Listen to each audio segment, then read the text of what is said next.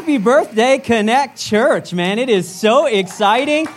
Whether you are here in the room with us and you are ready to nosh on some cupcakes when we get done with this service, or you're joining us online from literally around the world. I mean, we have people from all sorts of different countries, provinces, U.S. states, everywhere joining us. Thank you so much for being a part of it, uh, being a part of us and our birthday celebration. We want you to understand from the top this is not our birthday, this is our birthday. So your greeting this morning is happy birthday. When people are saying, hey, happy birthday, Dan, congratulations, I'm like, yes, but happy birthday to you as well, because this really is our birthday. When Amber and I moved to Canada six years ago, I mean, we had a sense that God wanted to do something really special in the city of Calgary, and we wanted to be a part of that. But honestly, we never could have predicted this. We never would have been able to see this. And so just for a moment, I want to give glory to God. I want to give gratitude to you guys for helping to make today possible. Would you put your hands together? together and make some noise just one more time?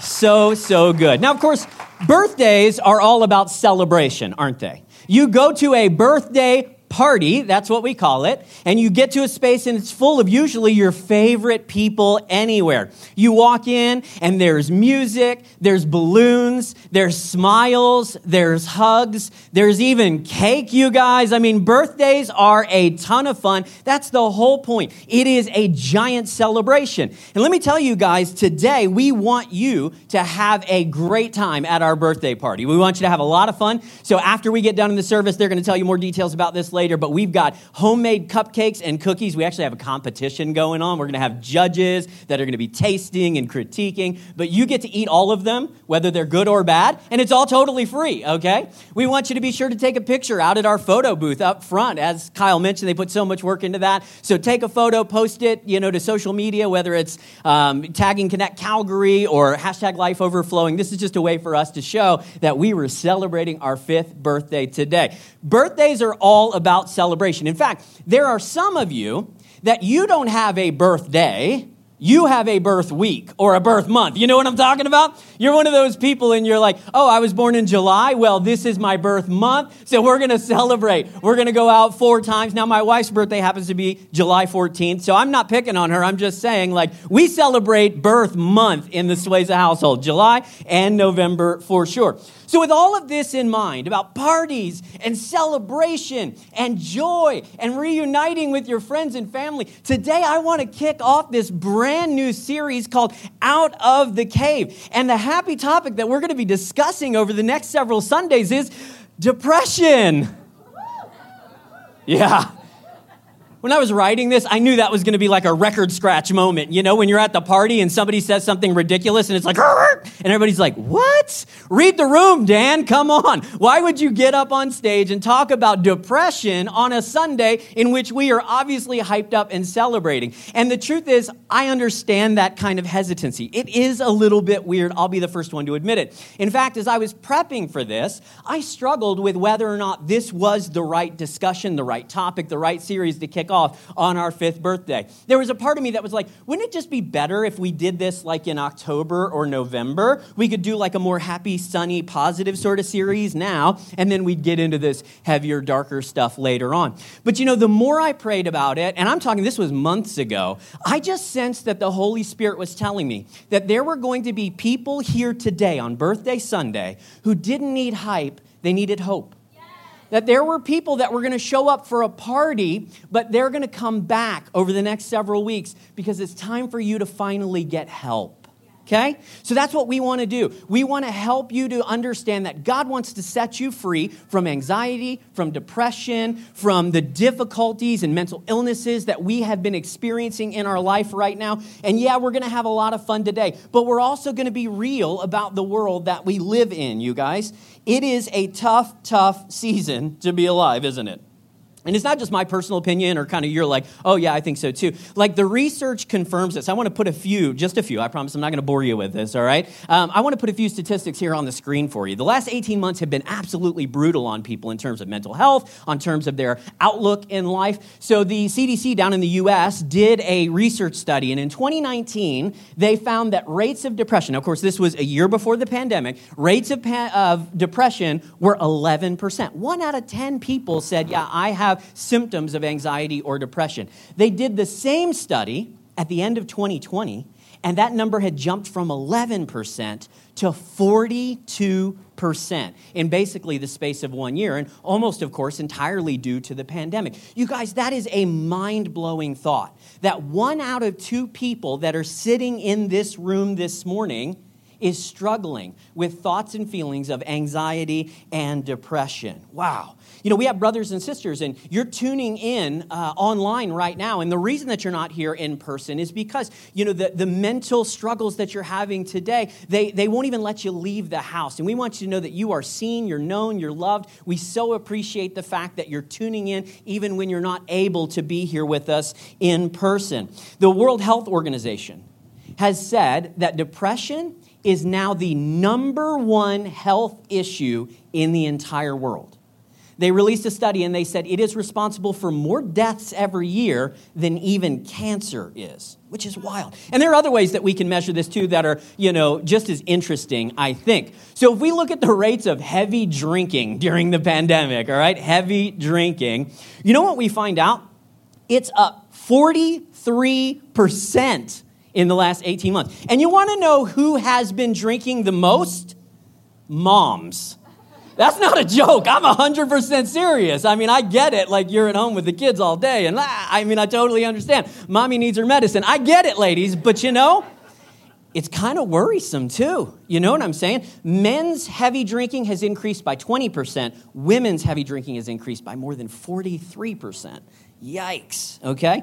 Um, and not only that, I'll show you one more thing and we'll move on. If we look at the rates of anti anxiety prescriptions, right? Going to the doctor, I'm struggling. Is there something you can give me that will help? Um, Pre pandemic, we had whatever the number was. Post pandemic, it has tripled tripled in the last 18 months. So, listen, these are more than enough numbers, and couple that with our personal experience, we know that there are a lot of people that are struggling. And even if this isn't clinical for you, even if it's not something that you're battling like today, chances are you have battled some of these issues in the past, or that you may very well battle them again at some point in the future.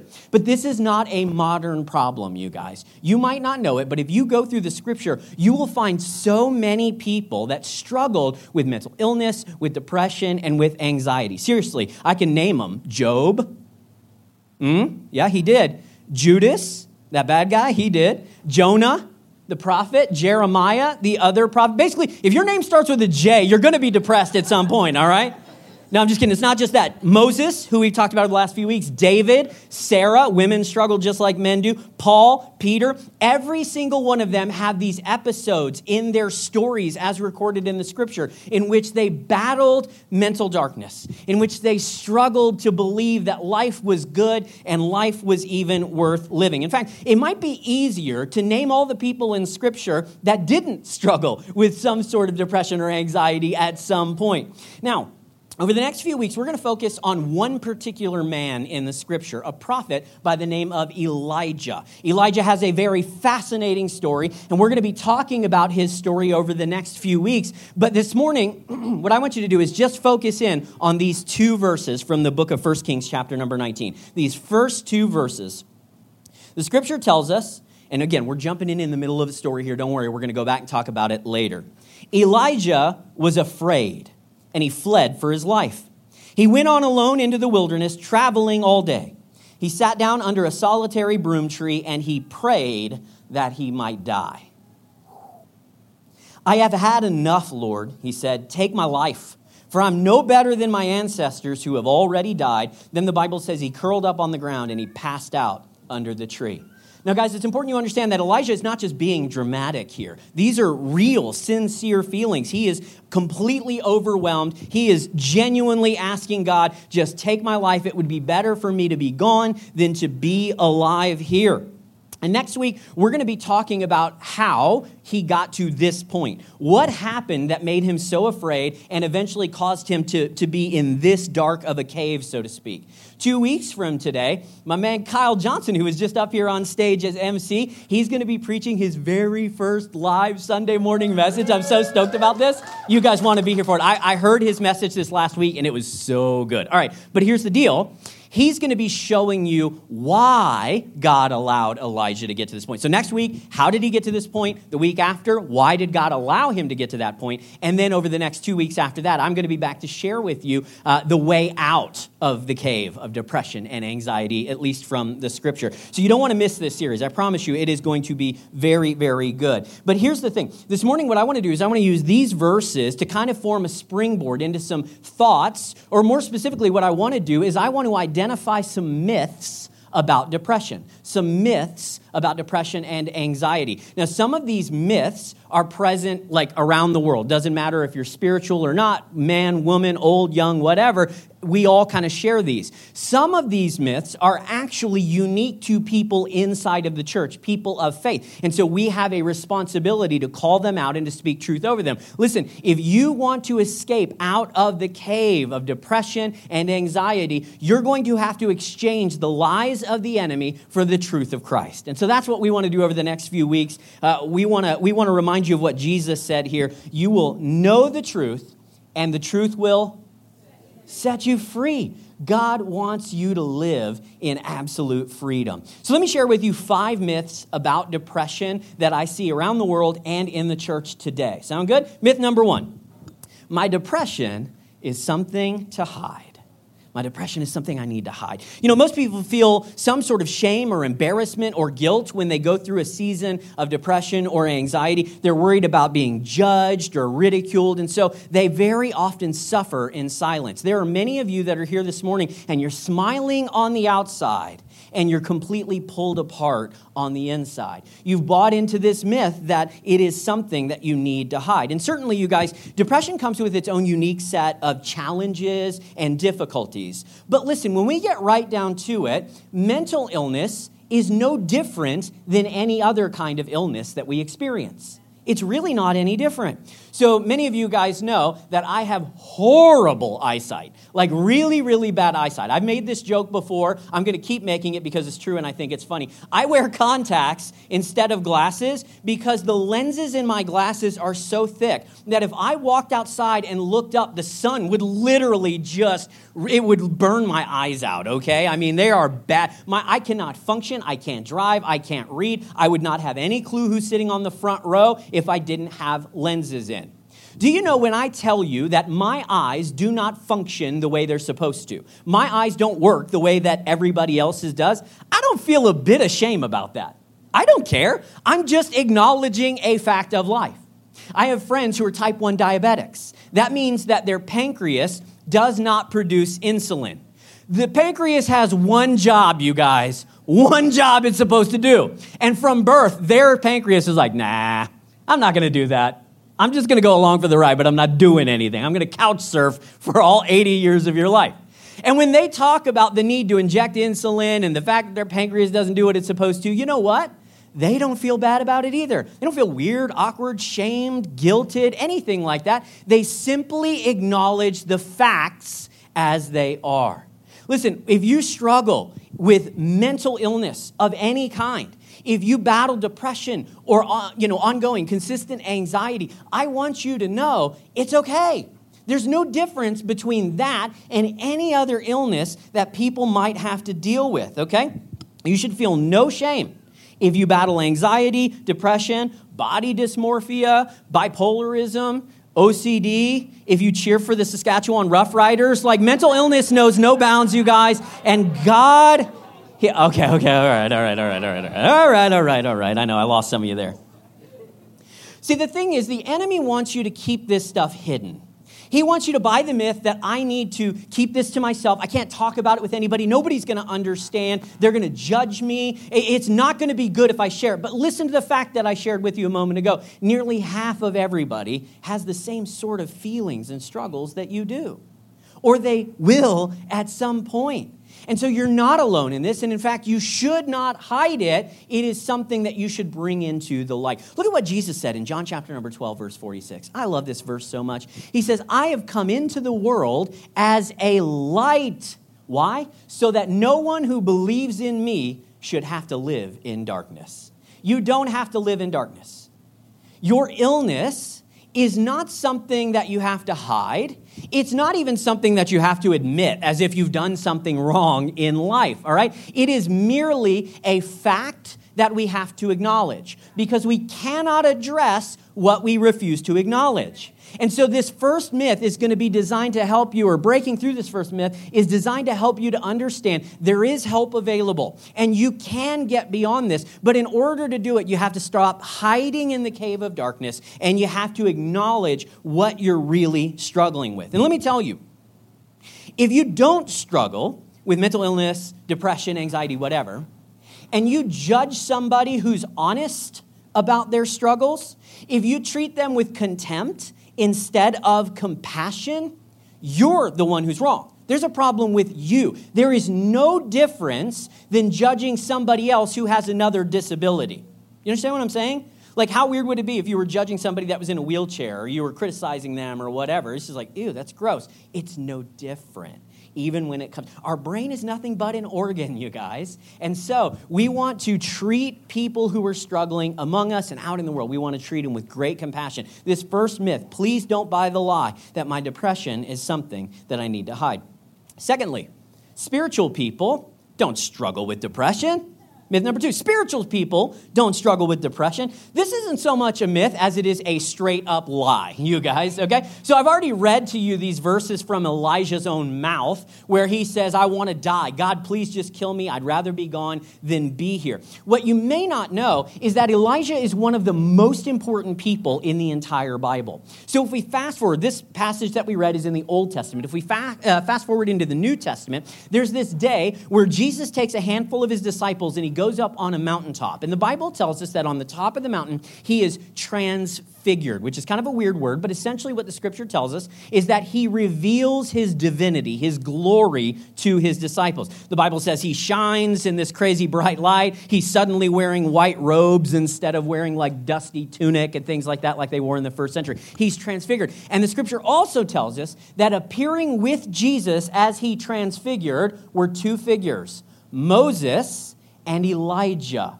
Elijah is such an important person in the scripture that Jesus actually used him to validate his own ministry and say, Listen, I'm continuing the law that Moses gave you, and I'm fulfilling the prophets which are represented by Elijah. So Elijah is a super important guy in the scripture. He's the very same guy that was acknowledging suicidal ideation in the verses we just read a moment ago.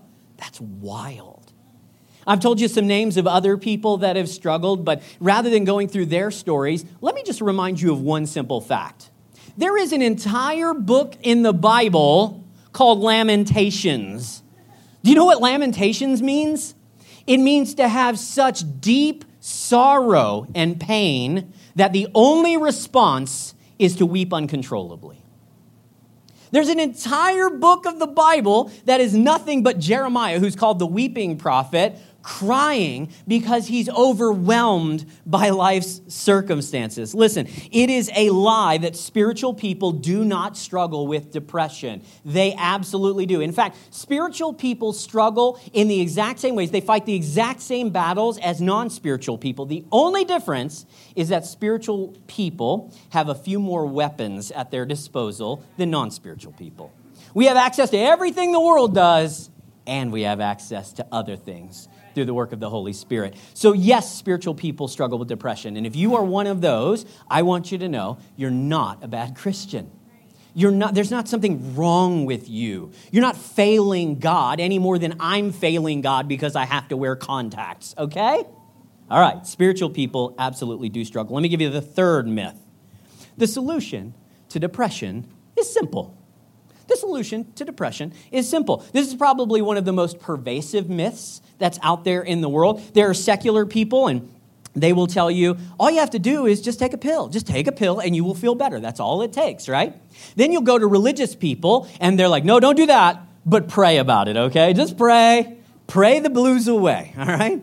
And then you've got other people, and they may be secular, they may be religious, doesn't matter. And they'll come along and they'll say, You just need to push through. You just need to power through. You'll get through it. You know, chin up, buddy. You're going to make it. And all of those things actually, they show a simple and honestly an artificial solution to real depression. Okay?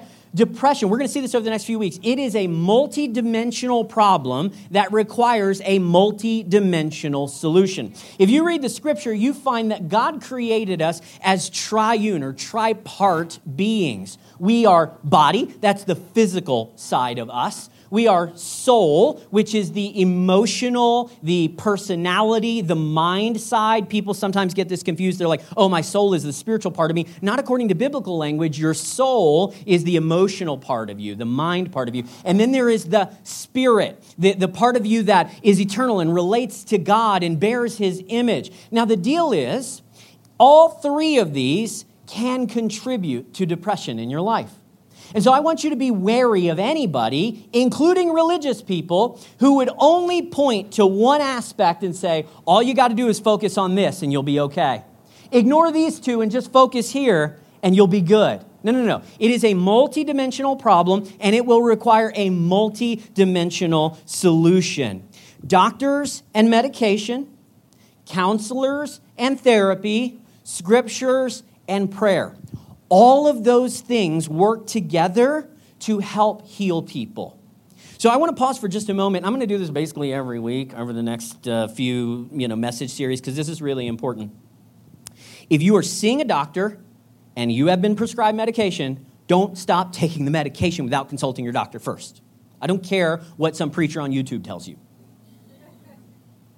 Okay. Some of you, you need to go sit down in a counselor's office this is going to be the thing that helps you to break through. And then there are some of you, and you've only been looking at earthly solutions, and I would challenge you to recognize the great power that's available to you in prayer. That if you would address the spiritual component of what is going on in your mind, for many of you, that's the thing that's been lacking so far.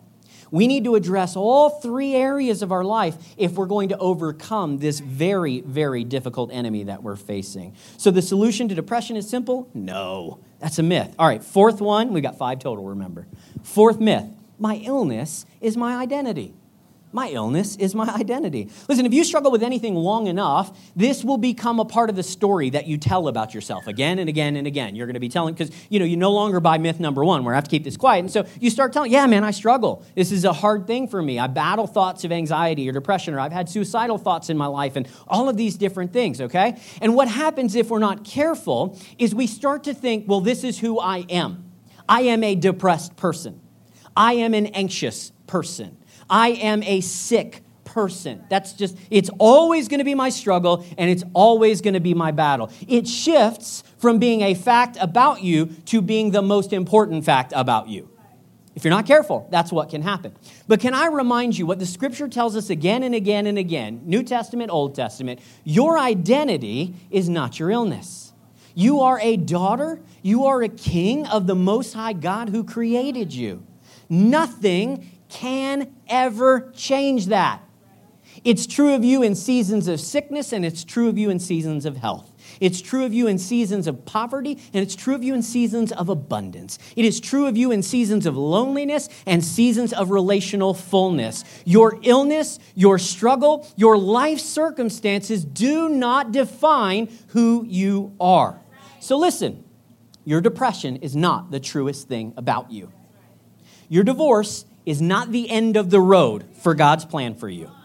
Your layoff does not mean that God has abandoned you. My friends, circumstances do not determine God's presence and His love in our lives. Don't buy that lie. You are an image bearer of God, you reflect God into the world, literally. The scripture in 2 Peter chapter 2 verse 9 tells us that we are a chosen people. You're royal. You're royal. You're like a king, a queen, a priest, uh, a priest, uh, a prince, or a, a princess. You are priests on top of that. You're a holy nation. You're God's very own treasure.